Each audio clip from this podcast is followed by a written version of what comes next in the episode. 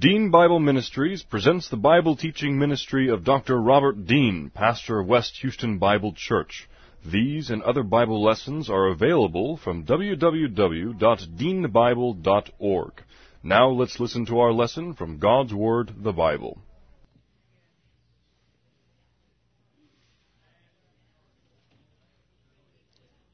How shall a young man cleanse his way? By taking heed thereto according to thy word. Thy word have I hid in my heart that I might not sin against thee. Thy word is a lamp unto my feet and a light unto my path. Jesus prayed to the Father, sanctify them in truth. Thy word is truth. For the grass withers and the flower fades, but the word of our God shall stand forever.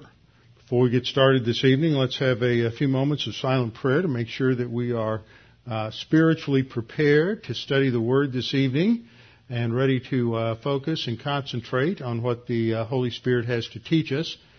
And uh, then I will open in prayer. So let's have a few moments of silent prayer to begin, and uh, then I'll open. Let's pray.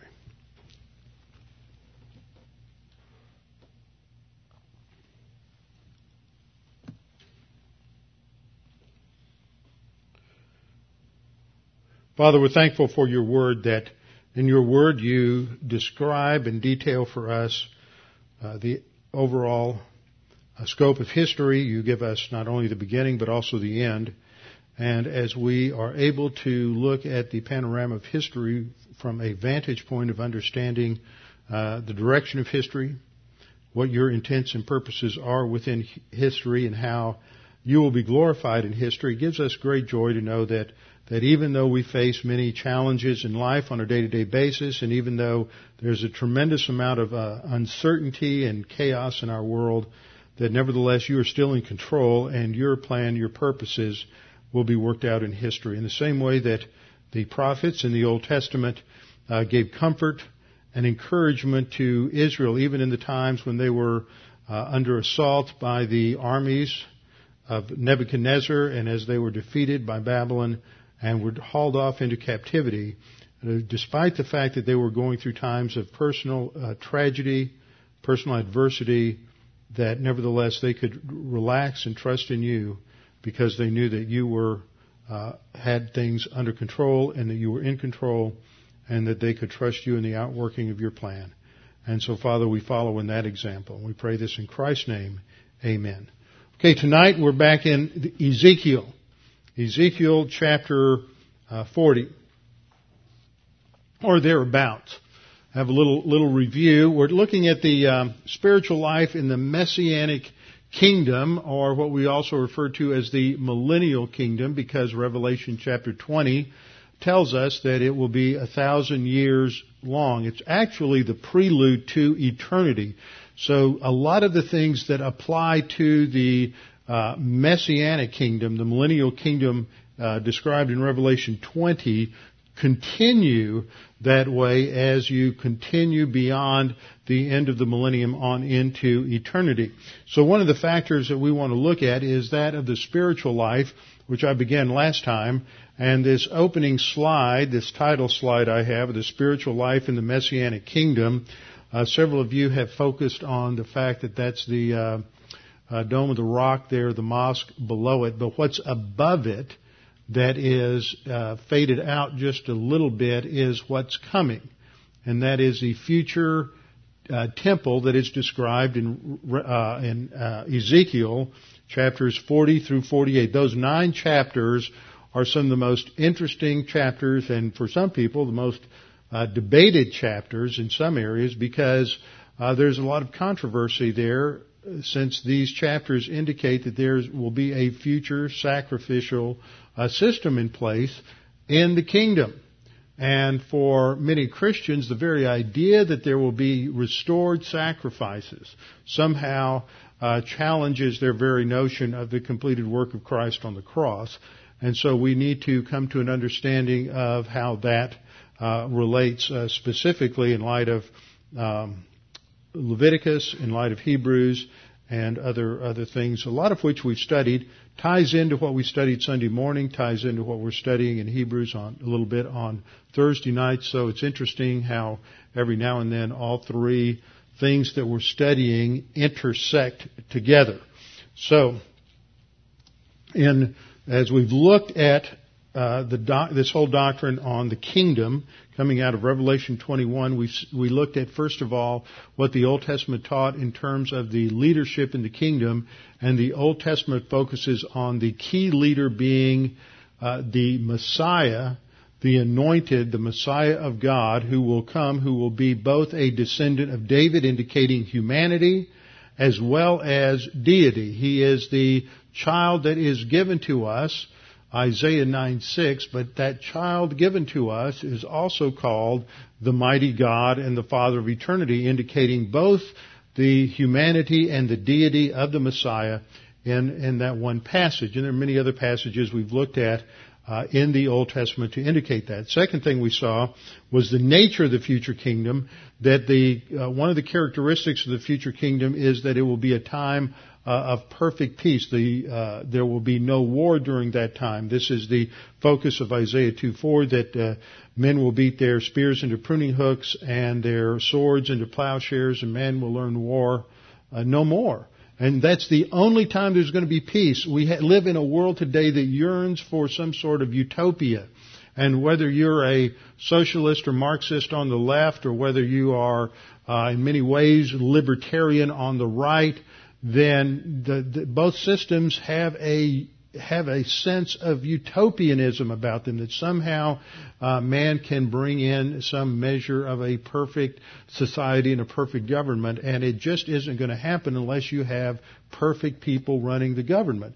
And the only time we're going to get that is when we get into the millennial kingdom, when you have the Lord Jesus Christ, who is the King of Kings and Lord of Lords. Under the Lord Jesus Christ, you have uh, uh, the resurrected David, who will be ruling uh, in Israel. Under him, there's a human prince, and over the rest of the nations, there will be the uh, resurrected saints from the church age. And so that becomes the ruling uh, elite, and they are without sin because they're all in resurrection bodies.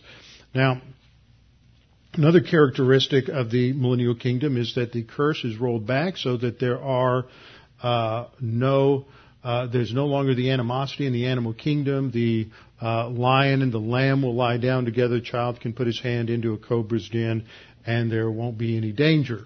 And so it it's the only time that you have a, a something akin to the original circumstance uh, in the garden of Garden of Eden. And it is a time when God again will dwell upon the earth and establish his dwelling on the earth. And we see this in a number of different passages.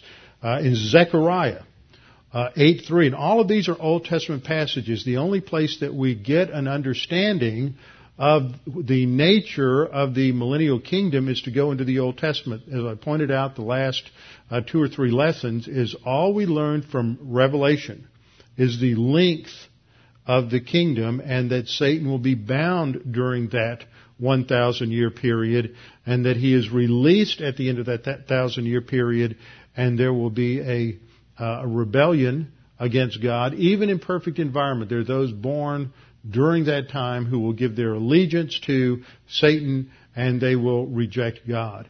And then we also learn, the fourth thing we learn is that during that time period that the saints will be reigning uh, along with Christ.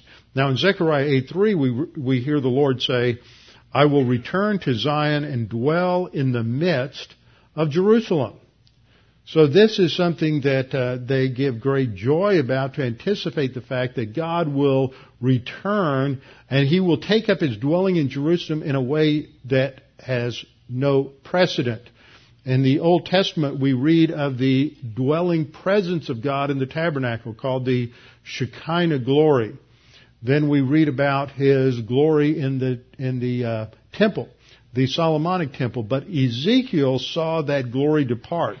He saw the stages of His uh, exit, which occurred in the uh, period from around 605 or so BC, as God had already announced judgment on the southern kingdom of Judah because they had refused to uh, to stay away from idolatry. They had refused to follow the law. They had refused to uh, be loyal to Him, and they had continued to succumb to idolatry and various other practices.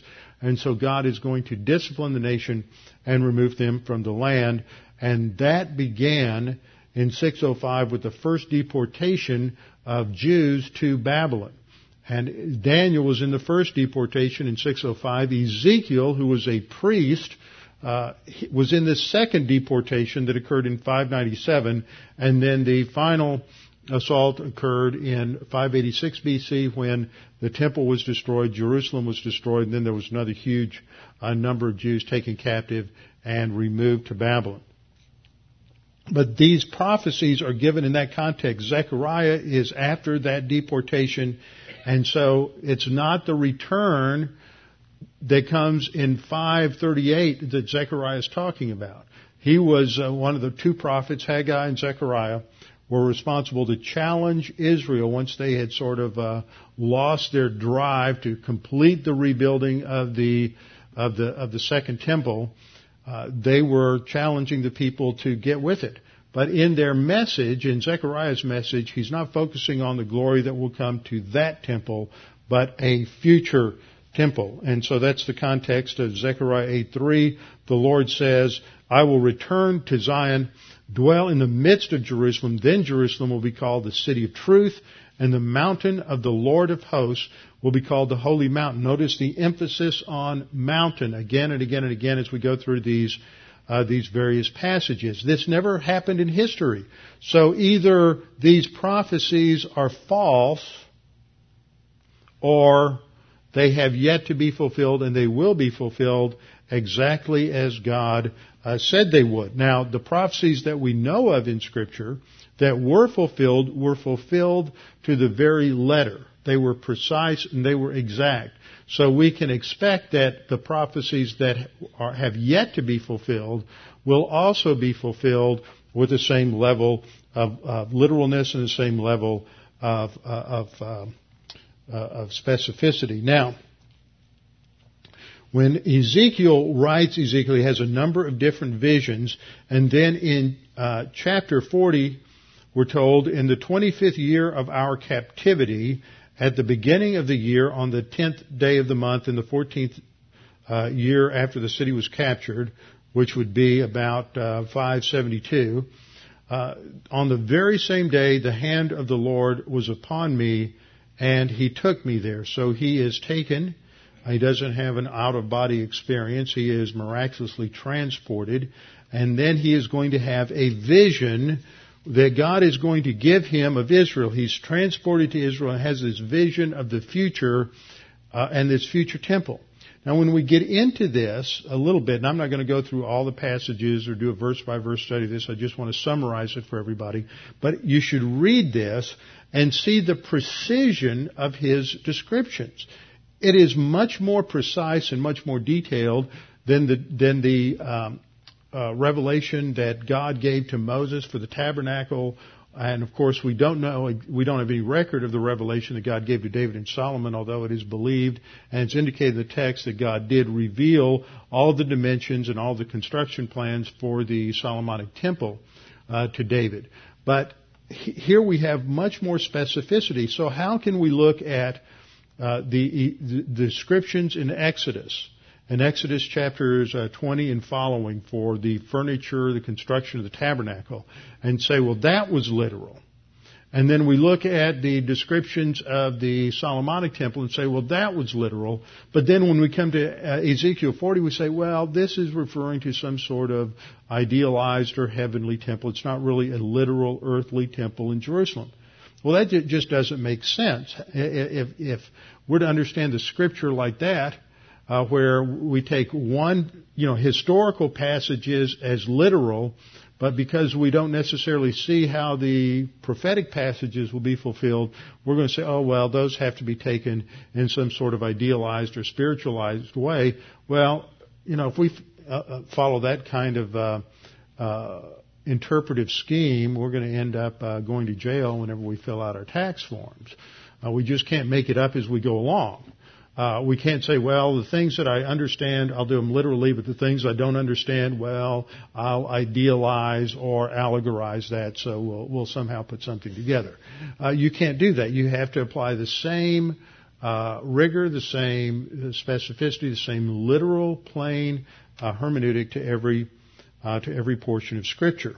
And so Ezekiel is given various uh, visions about the future of Israel to give comfort. This is what gives hope and joy to the Israelites that have been evicted from their land is that God's not through with them. God has a glorious future for them. It is a message of hope. It's a message of confidence and that they can look forward to that, but they have to orient themselves to that future just as we as church age Christians have to orient to God's future plan, uh, future plan for the church. And so when we get into these latter passages in Ezekiel, starting in Ezekiel 36 and following, uh, we get into the future blessings that God is going to give into, to give to Israel as He finally fulfills those promises that He made, starting in uh, passages like Deuteronomy chapter 30, Leviticus 26 and 27, that there would be a restoration to the land and a complete renewal uh, of the people, and that they will be restored to the land. That God would bring them back from the four corners of the earth and bring them back uh, in a miraculous way as a nation that's whole heart was given to the service of God. And so the way that will be implemented then, after the horrors of the wars described in chapters 38 and 39, is that there will be this new temple that will be established on the mountain of the Lord of hosts. And this temple then becomes the center of the uh, of the worship for all the nations, as we'll see in the in, in the future kingdom, because all the nations, all the Gentiles will come to Jerusalem in, in order to worship. Now, one of the interesting things about this, as you get into all the descriptions and the uh, that there are certain discrepancies, of course, between the description of the temple, the dimensions of the temple in, in Ezekiel 40 and following, and the uh, dimensions of the previous temple and the dimensions of the of the furniture and the uh, the tabernacle.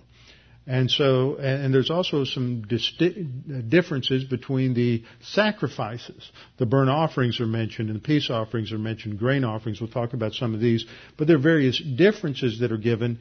And it was the uh, rabbinical thought that, that uh, these things couldn't change. Now, eventually they came up with a rationale for that, that uh, uh, within the revelation that God gave to Moses, there is uh, sort of a, uh, a, couple of phrases that allow for things to change or develop uh, develop with time. But it created a problem in the early period of uh, of Judaism when they're when they are thinking through the whole issue of what books should be included as holy books and which books shouldn't, or which books should be in the canon, that is the the uh, standard rule of the Old Testament, which books should not. And the story is that there was a rabbi by the name of Hananiah ben Hezekiah who accepted the challenge of studying Ezekiel and proving that it should be in this in the scripture.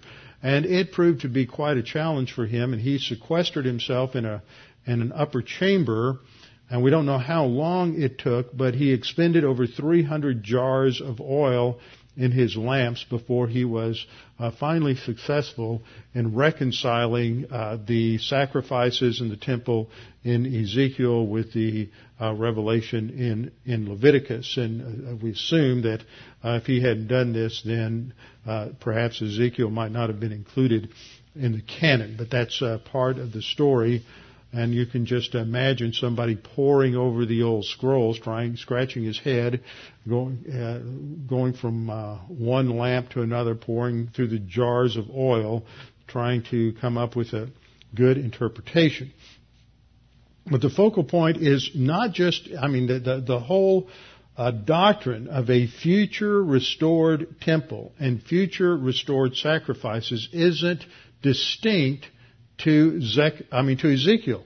Ezekiel expands it, but you have numerous other prophets who also go into uh, into detail. But the element of this, part of the element of this that lays the foundation for it, is the uh, is the covenant that God will establish uh, with, house, with the house of Israel and the house of Judah in the uh, future uh, new covenant that uh, is, is uh, put into effect when the Messiah comes. Now, one element of this is seen in this verse, Zechariah 12:10. I will pour out on the house of David and on the inhabitants of Jerusalem the spirit of grace and supplication. Then they will look on me whom they pierced. Now, this is a reference to that remnant of Israel that that Zechariah describes as having made it through this horrific time of uh, warfare, focusing on Jerusalem, described in chapters uh, chapter 10 and 11. We've talked about some of those verses that talk about Israel being like a weight around the th- neck of the of the nations, or Jerusalem being a um, a weight around the neck of the Jerusalem, uh, uh a weight around the neck of the Gentile nations. And in verse 10 we read, I will pour out on the house of David, on the inhabitants of Jerusalem, the spirit of grace and supplication. Then they will look on me whom they pierced. This is the Messiah speaking. And of course, uh, this is seen in application to uh, Jesus as the Messiah because he was indeed pierced on the cross. This is the same thing we see in the prophecy in Isaiah 53 that he was wounded for our transgressions and pierced for our iniquities. And that is uh, what the Old Testament prophesies about the death of the Messiah. So here the Messiah is speaking and he says, they, when I come back, they will look on me whom they pierced. Pierced, yes, they will mourn for him. Uh, Zechariah goes on to say, as one mourns for his only son and grieve for him as one grieves for a firstborn. So when he returns, he will establish his kingdom.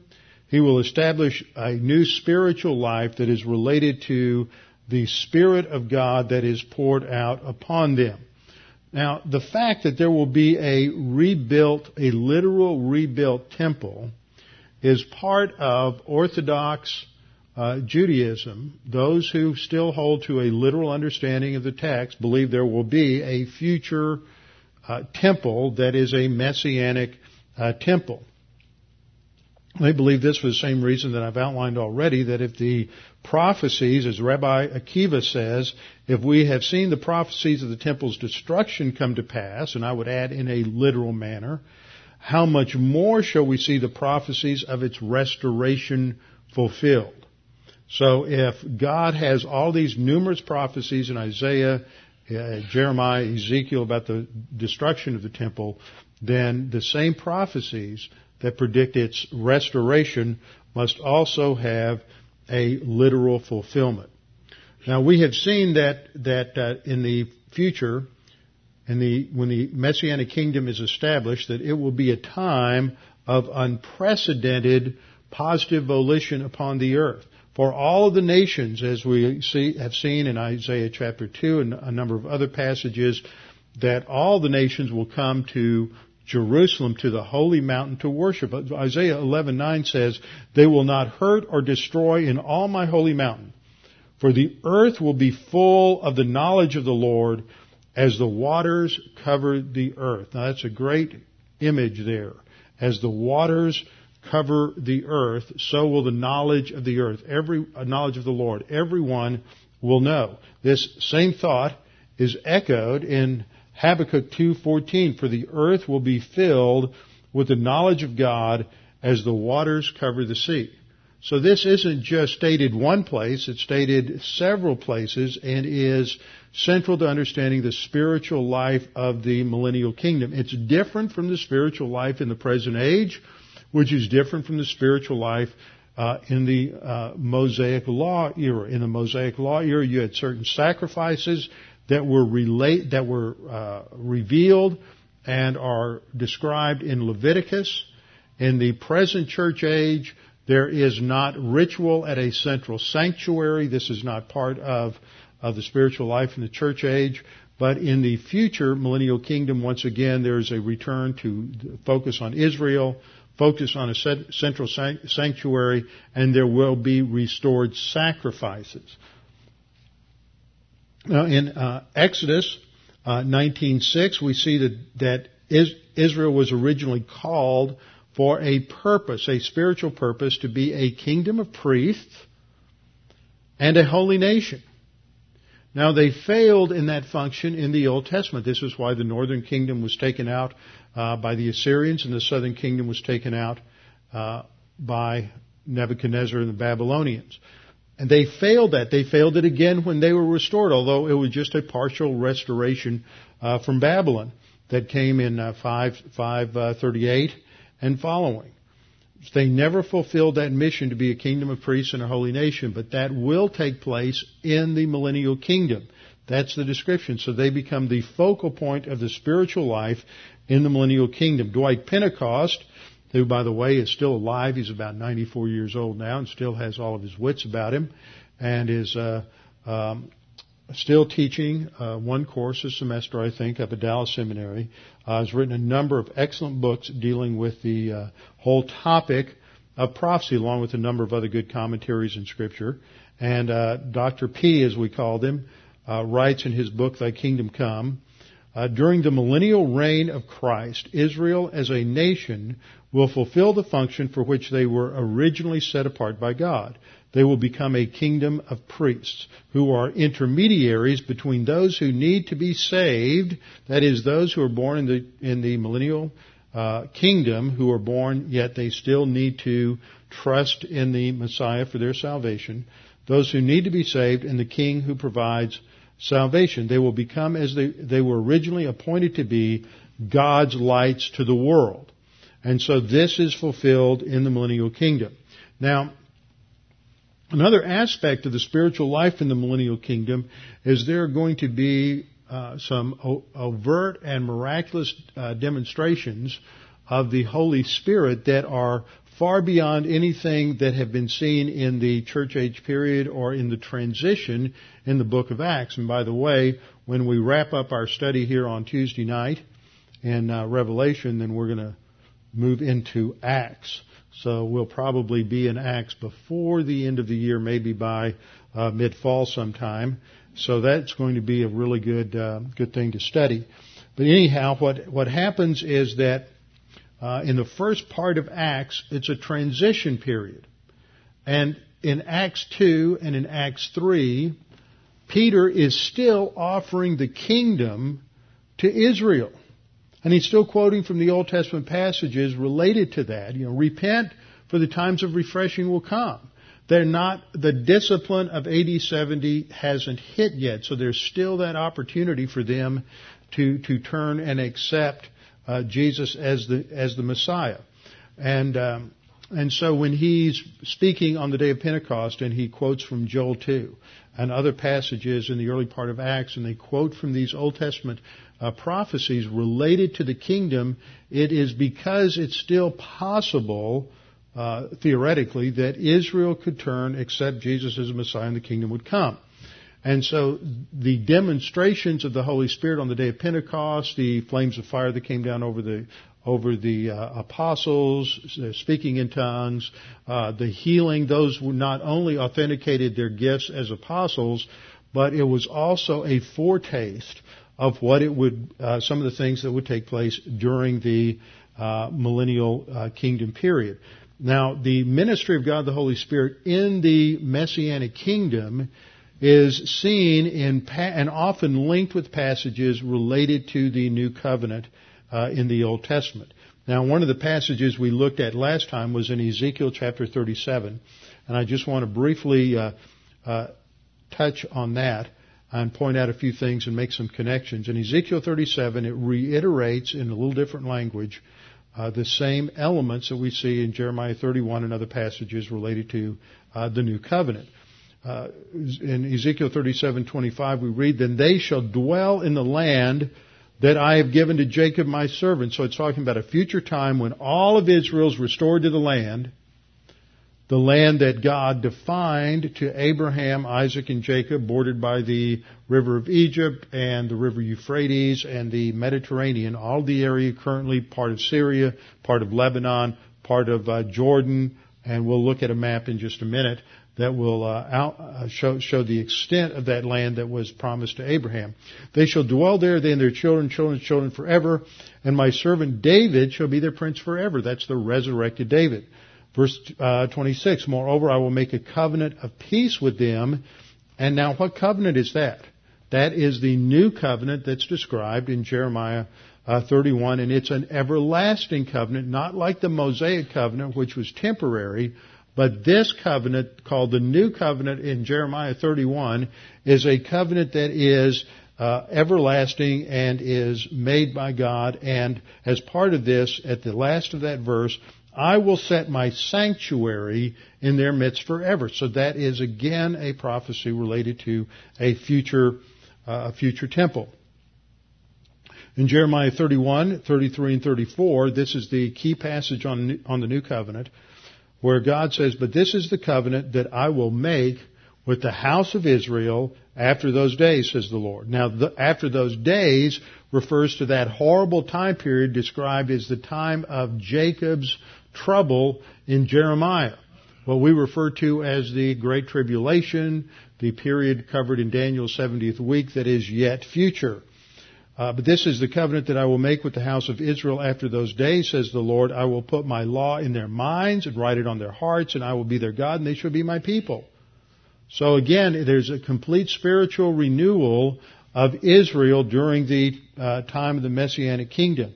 Goes on to say, No more shall every man teach his neighbor and every man his brother, saying, Know the Lord, for they all shall know me, from the least of them to the greatest of them, says the Lord, for I will forgive their iniquity and their sin I will remember no more. So no more divine discipline for Israel, and everything is uh, is is restored, and they are experiencing maximum uh, blessing from God. This is related to the Holy Spirit, Isaiah 32:15, until the Spirit is poured out upon us from on high, and the wilderness becomes a fertile field, and the fertile field is considered a forest. Now, there's a lot of of uh, uh, reclamation of the land in the desert in Israel today, but it's nothing like what is going to happen during the future messianic uh, messianic kingdom. Another passage is in Isaiah 44. Uh, verse 3, I will pour out water on the thirsty land and streams on the dry ground. I will pour out my spirit on your offspring and my blessing on your descendants. That never happened in the Old Testament. It is a prophecy, though, of the future that has yet to be fulfilled. Uh, Ezekiel 39:29, I will not hide my face from them any longer, for I will have poured out my spirit on the house of Israel.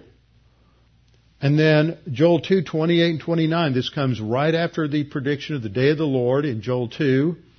And at the end of the day of the Lord, which is that period of Jacob's trouble, the period of Daniel's 70th week, the period we refer to as the Great Tribulation, Joel said, uh, it will come about after this that I will pour out my spirit on all mankind and your sons and daughters will prophesy, your old men will dream dreams, and your young men will see visions. Now that's the passage that Peter quoted in Acts 2.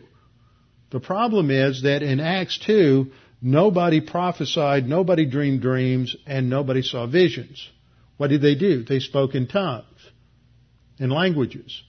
Now, all that Peter was saying was that what they were experiencing was similar to what Joel said in Joel 2. He's not saying it was a direct fulfillment. And he concluded in verse 29 by saying, And even on the male and female servants I will pour out my spirit in those days. And so once again we see the role of the Spirit as being central to the spiritual life in the Messianic kingdom. Ezekiel 36, uh, 24 to 27.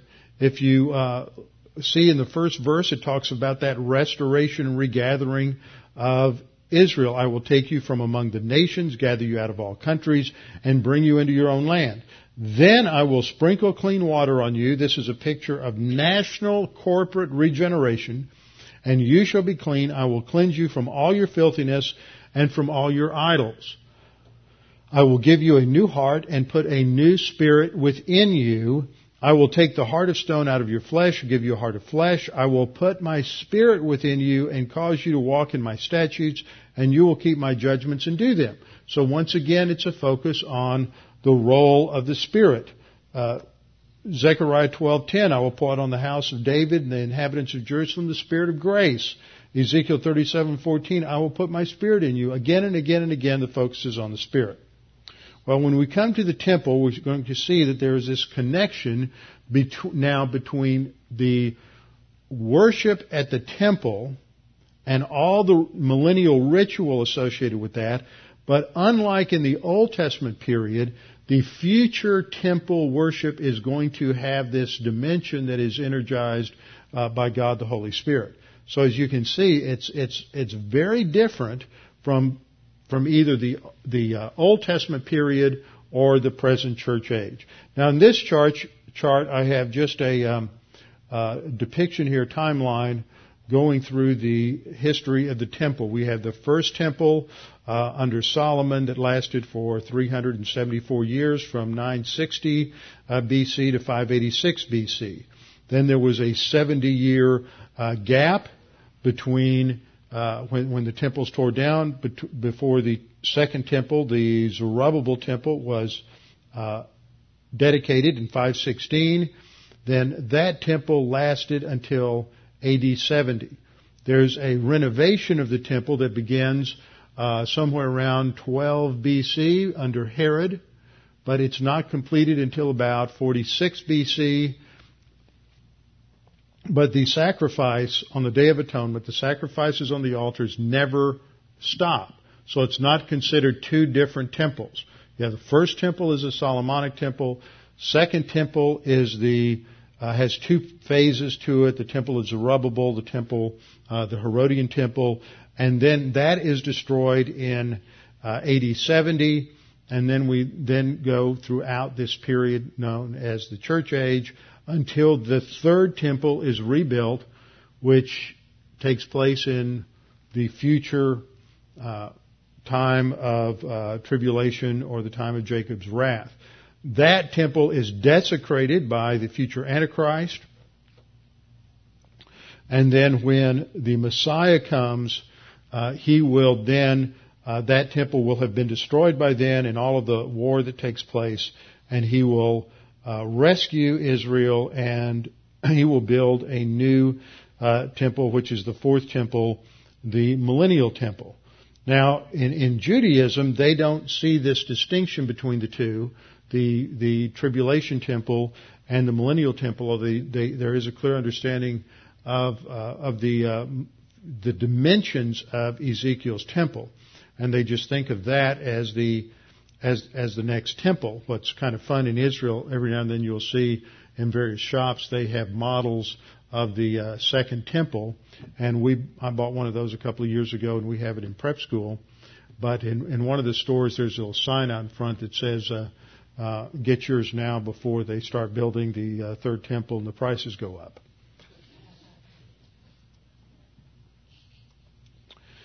As I've pointed out before, in Isaiah 2, the prophecy is that there's this, this you know, earthquake or something that causes this, this uh, mountain to rise in, in Jerusalem.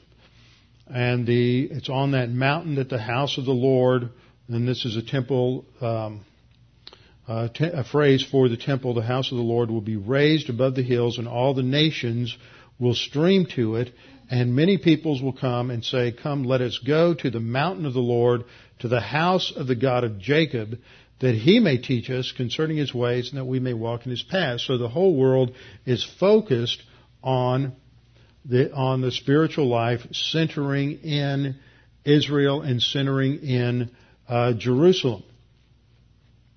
In Isaiah 25, we read, For the hand of the Lord will rest on this mountain uh, Isaiah 56, 7, even those I will bring to my holy mountain and make them joyful in my house of prayer. Their burnt offerings and their sacrifices will be acceptable on my altar, for my house will be called a house of prayer for all the peoples. Now, what did you notice in that verse? This is not Ezekiel in Ezekiel 40 to 48 talking about sacrifices in the future temple. This is Isaiah talking about burnt offerings and acceptable sacrifices on the altar in that future temple. Now, what is that all about? How are we supposed to understand that? Now, we learn also from, as we look at these Old Testament passages, that it will be the Messiah uh, who builds the temple. This is seen in uh, Zechariah 6:12. They will say to him, "Thus says the Lord of hosts." Behold, a man whose name is Branch. That goes back to Isaiah chapter 11, uh, and the connection there between the branch of the house of Jesse as the as a term for the Messiah. A man whose name is Branch, he will branch out from where he is, who will build the temple of the Lord. Yes, it is he who will build the temple of the Lord, and he will bear the honor and sit and rule on his throne. Thus he will be a priest on his throne, and the counsel of peace will be between the two offices. So he will function as the ultimate high priest in Israel as well. Uh, Ezekiel 37:28, the nations will know that I am the Lord who sanctifies Israel when my sanctuary is in their midst forever. And the other thing that will take place, according to Ezekiel 43, uh, verses 4 to 5, is that that Shekinah glory that departed left, went out the front door of the temple, then he saw it go out to the east gate, and then across the Kidron Valley, up the uh, Mount of Olives, and then ascended to heaven. Uh, the exact spot on the Mount of Olives where Jesus Christ ascended into heaven. Then the glory of the Lord is going to return and come into the house by the way of the gate facing toward the east. This isn't the east gate that's there now. That wall was built by uh, Suleiman the Magnificent. It is not the east gate that's there in the wall now is not the location of the east gate that was at the walls at the time of Jesus or even at the Solomonic time.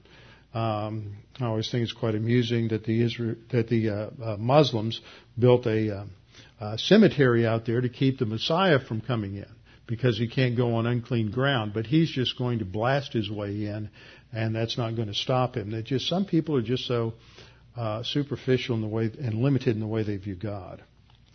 So in Ezekiel, we have this this uh, description of the glories of the future nation, nation of Israel, and this uh, this map depicts the size of the nation. Notice that uh, the extent goes from the river of Egypt, which is uh, most scholars believe isn't the Nile, but the Wadi el Arish, which is uh, down in the Sinai below the Gaza Strip, and that this goes across to the Euphrates. This is the description God gave to uh, gave to Abraham in Genesis chapter 18, and that the tribal allotments will be in this sort of parallel uh, fashion that go all the way across the land from uh, from west to east. Now, what I want you to focus on uh, when you look at this is that uh, about a third of the way up, you have a wide section that's designated as the prince's portion. And then over in the left, in the area that is in um, that sort of straddles the Jordan River, is the area that is uh, reserved for the the whole temple uh, complex itself, which is approximately a mile square. And this is the area where the priests will live, the area where all of the sacrificial animals are kept. And that's the focus of the next slide. Now, in this slide, what we have is an exploded section there on the right that gives you a little broader uh, scope of the size of this whole area. It's approximately six and a half miles square.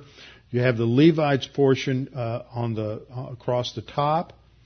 Then in the center you have the priest portion, and then below that there's uh, three different sections given. Uh, one's the city land, one is for the city itself, and then the third is the the uh, city land itself. So you have approximately eight and a half mile square area there designated for the, uh, the all the priests and then the temple in the middle. Now this diagram and there are various different diagrams of the millennial temple. Uh, but this is, it's pretty close to how most of them are. Uh, you have a couple of different areas here. Let me point out. This is your central sanctuary right here. Uh, this would be the uh, uh, uh altar where the sacrifices would would take place. Then you notice there's there's no laver. Then there's a, this is the uh, central sanctuary itself with the outer holy place and the Holy of Holies uh, inside, which is where you would have the indwelling presence of God. You had various other uh, places here for the priest chambers. That's the PC here. That's not politically correct. That's the uh, priest chambers. And then you have the uh, the R here, uh, 30 rooms in the outer courtyard uh, for um, for priests as well. You have the uh, this is a gate here. This G1 here is the outer gate. Then you have another inner gate located uh, right here. Each of these is described in detail with precise measurements um, in these chapters in e- Ezekiel, and so it's sort of like reading um, reading a blueprint. So I don't want to you know, it'd be more exciting to watch paint dry, so I'm not going to do that.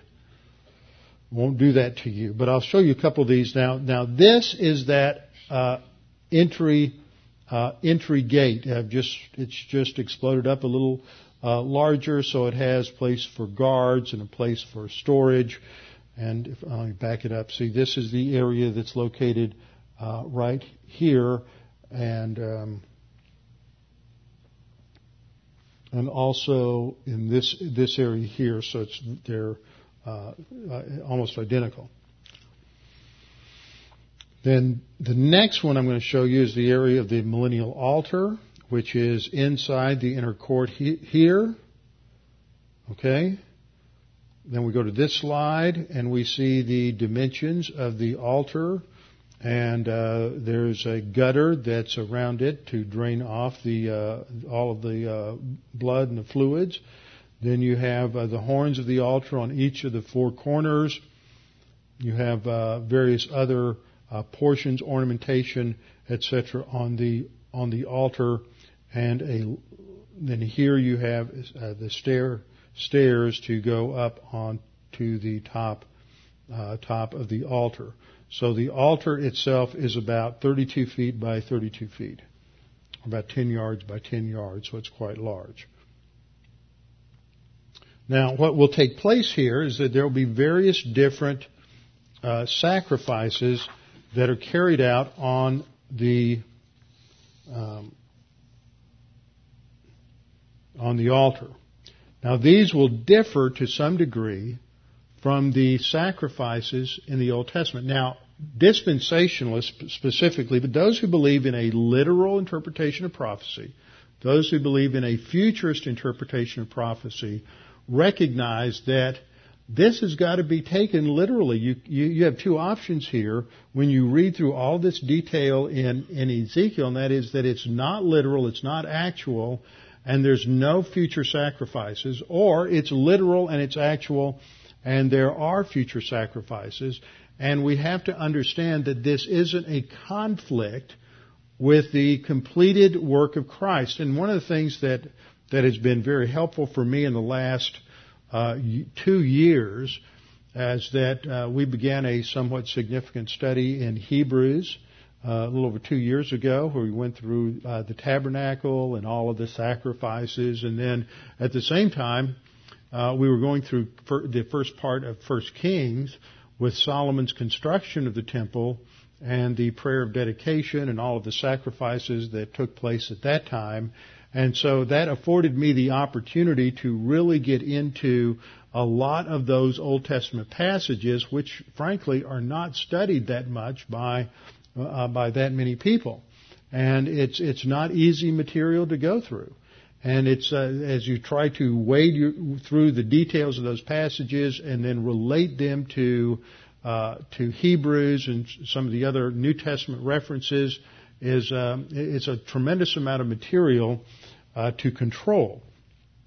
But in the first part of of, uh, of Leviticus, there are five different uh, sacrifices that are identified there. There's the burnt offering, there's the grain offering, there's the peace offering, there's the uh, sin offering, and the guilt offering. And those are the five different offerings. But one thing you have to remember is that these are sacrifices that the people in the nation who are part of what kind of a nation? A redeemed nation. So nationally they're viewed as being God's firstborn already. And the, the, the sacrifices are, do not bring them salvation. They didn't, nobody in the Old Testament got saved by bringing a sacrifice to the temple. The sacrifices had to do with the ritual worship or ceremonial worship of God.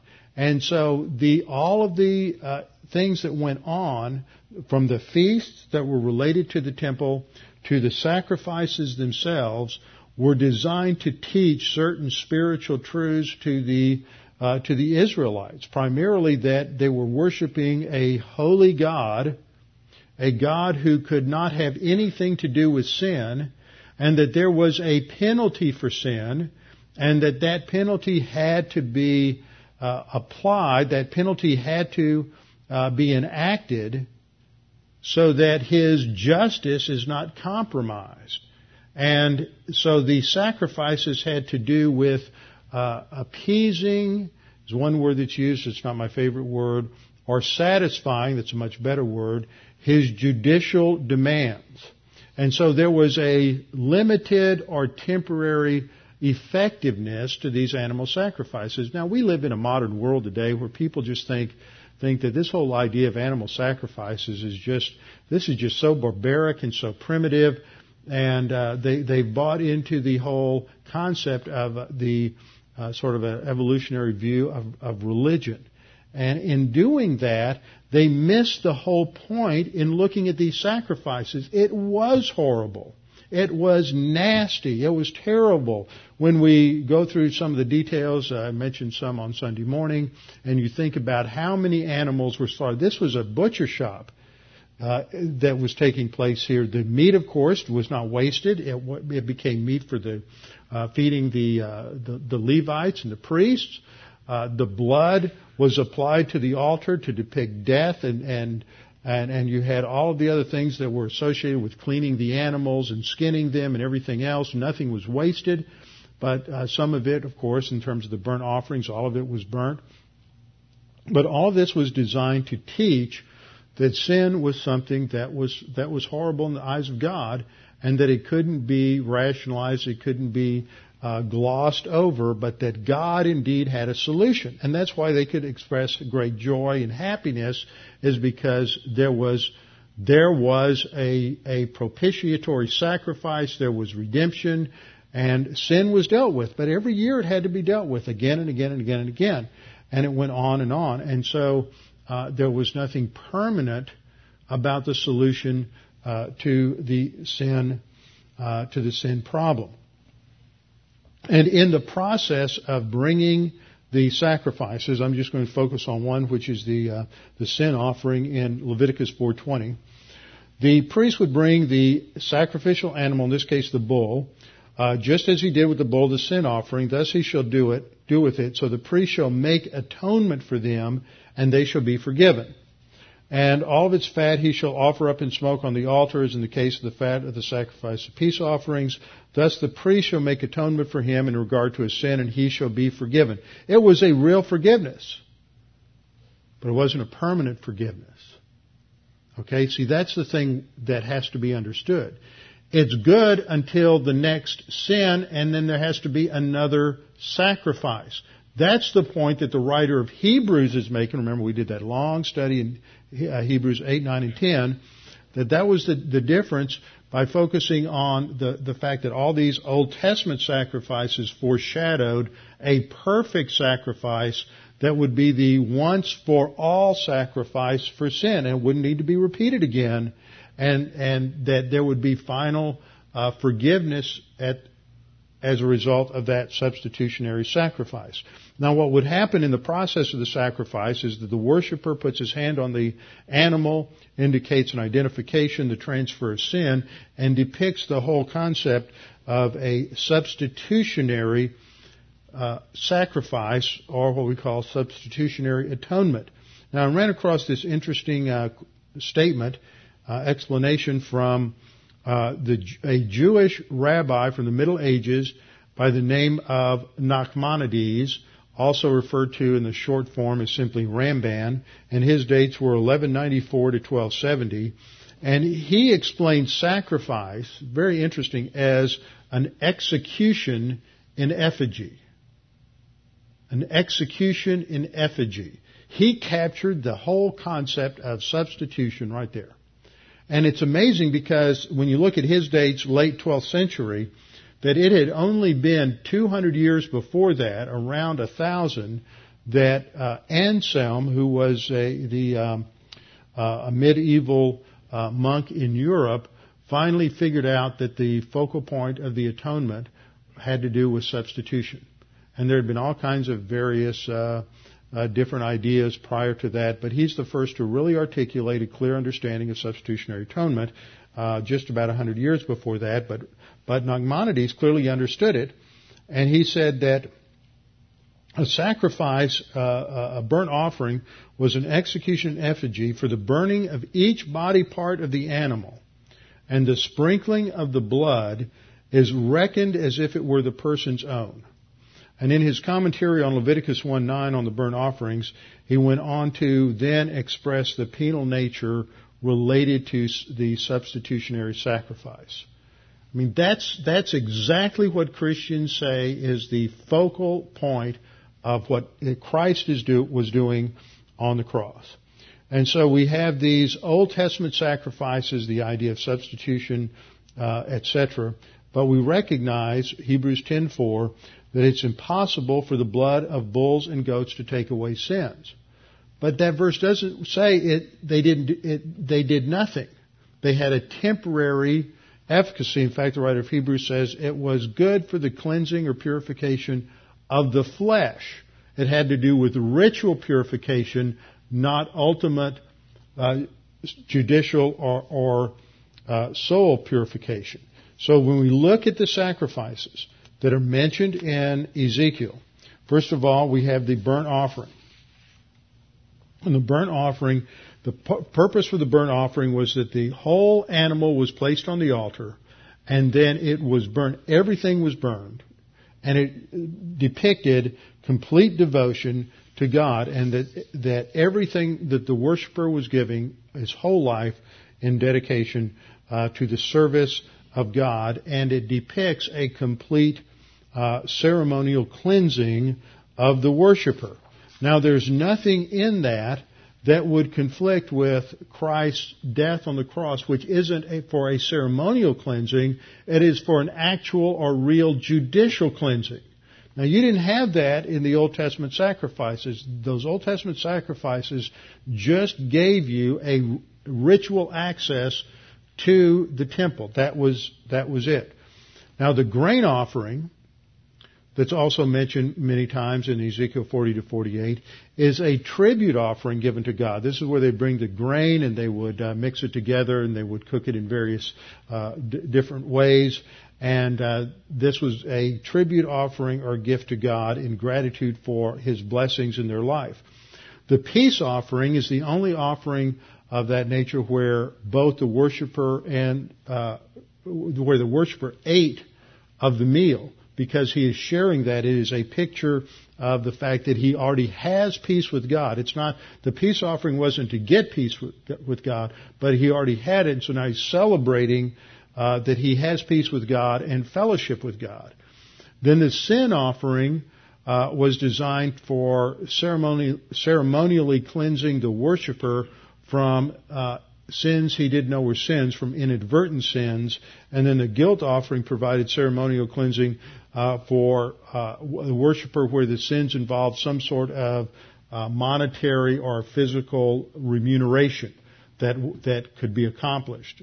And so then uh, you had those two. That's the distinction between the two different offerings. Now in the in the uh, worship in the temple, in the millennial temple, the priests that are born in the in, uh, excuse me in the millennial period will still be sinners. They'll be in their mortal bodies. They will still sin, and so they will still commit acts that will make them ritually and ceremonially unclean.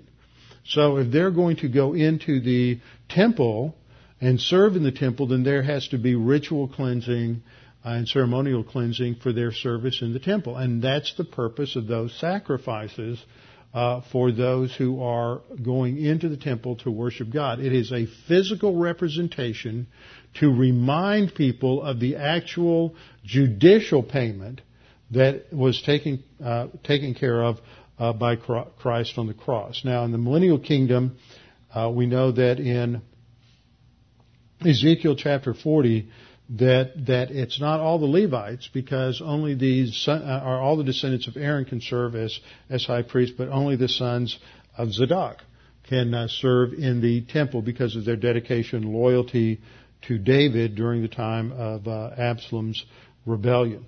Now, the typical response that you get from so many Christians today is that there's something wrong with this picture. In fact, uh, Tommy was called uh, a heretic by uh, Hank Hanegraaff on the air because he held to uh, literal sacrifices in the millennial kingdom. Uh, this is a quote from Ed Clowney, who was the president of Westminster Seminary uh, a few years back. He's a covenant theologian, thus a replacement theology. So he doesn't believe in a literal future for Israel. Uh, he says Jesus is the only mediator, his blood the final sacrifice, there can be no going back. If there's a way back to the ceremonial law, to the types and shadows of what has now become the bondage of legalism, then Paul labored and ran in vain. More than that, Christ died in vain. They just don't get it.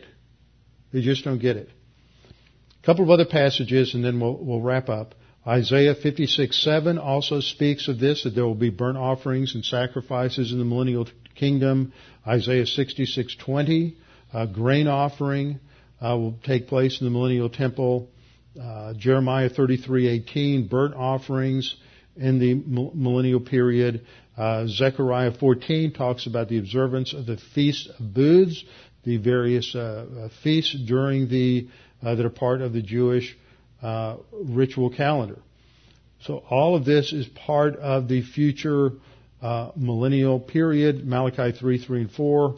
Uh, there will be an offering of Judah and Jerusalem will be pleasing to the Lord in verse 4 as in the days of old. So there is definitely uh, a future spiritual life that in the millennial kingdom that involves sacrifice, a return to sacrifices as, as a training aid and as a teaching aid in terms of understanding ceremonial uncleanness and ritual impurity to understand uh, sin and the need for atonement and what Christ did on the cross. So we'll come back next time to look at what happens at the end of the millennial period in terms of Satan's rebellion and the great white throne uh, judgment. Let's bow our heads and close in prayer. Father, we're thankful that we can look at these uh, doctrines this evening, look at these passages, come to understand the future, but the future helps us understand the past and the present, and it puts our focus again on the need for a permanent solution to the sin problem, and that is the joy of our salvation, as uh, even uh, David mentioned in the Old Testament, that uh, the, uh, the sin problem is resolved by the work of Christ on the cross. Now, Father, we pray that you would uh, just uh, help us to put together the things we've studied, and that we can understand them, and they, they'll be part of our spiritual enrichment. We pray this in Christ's name. Amen.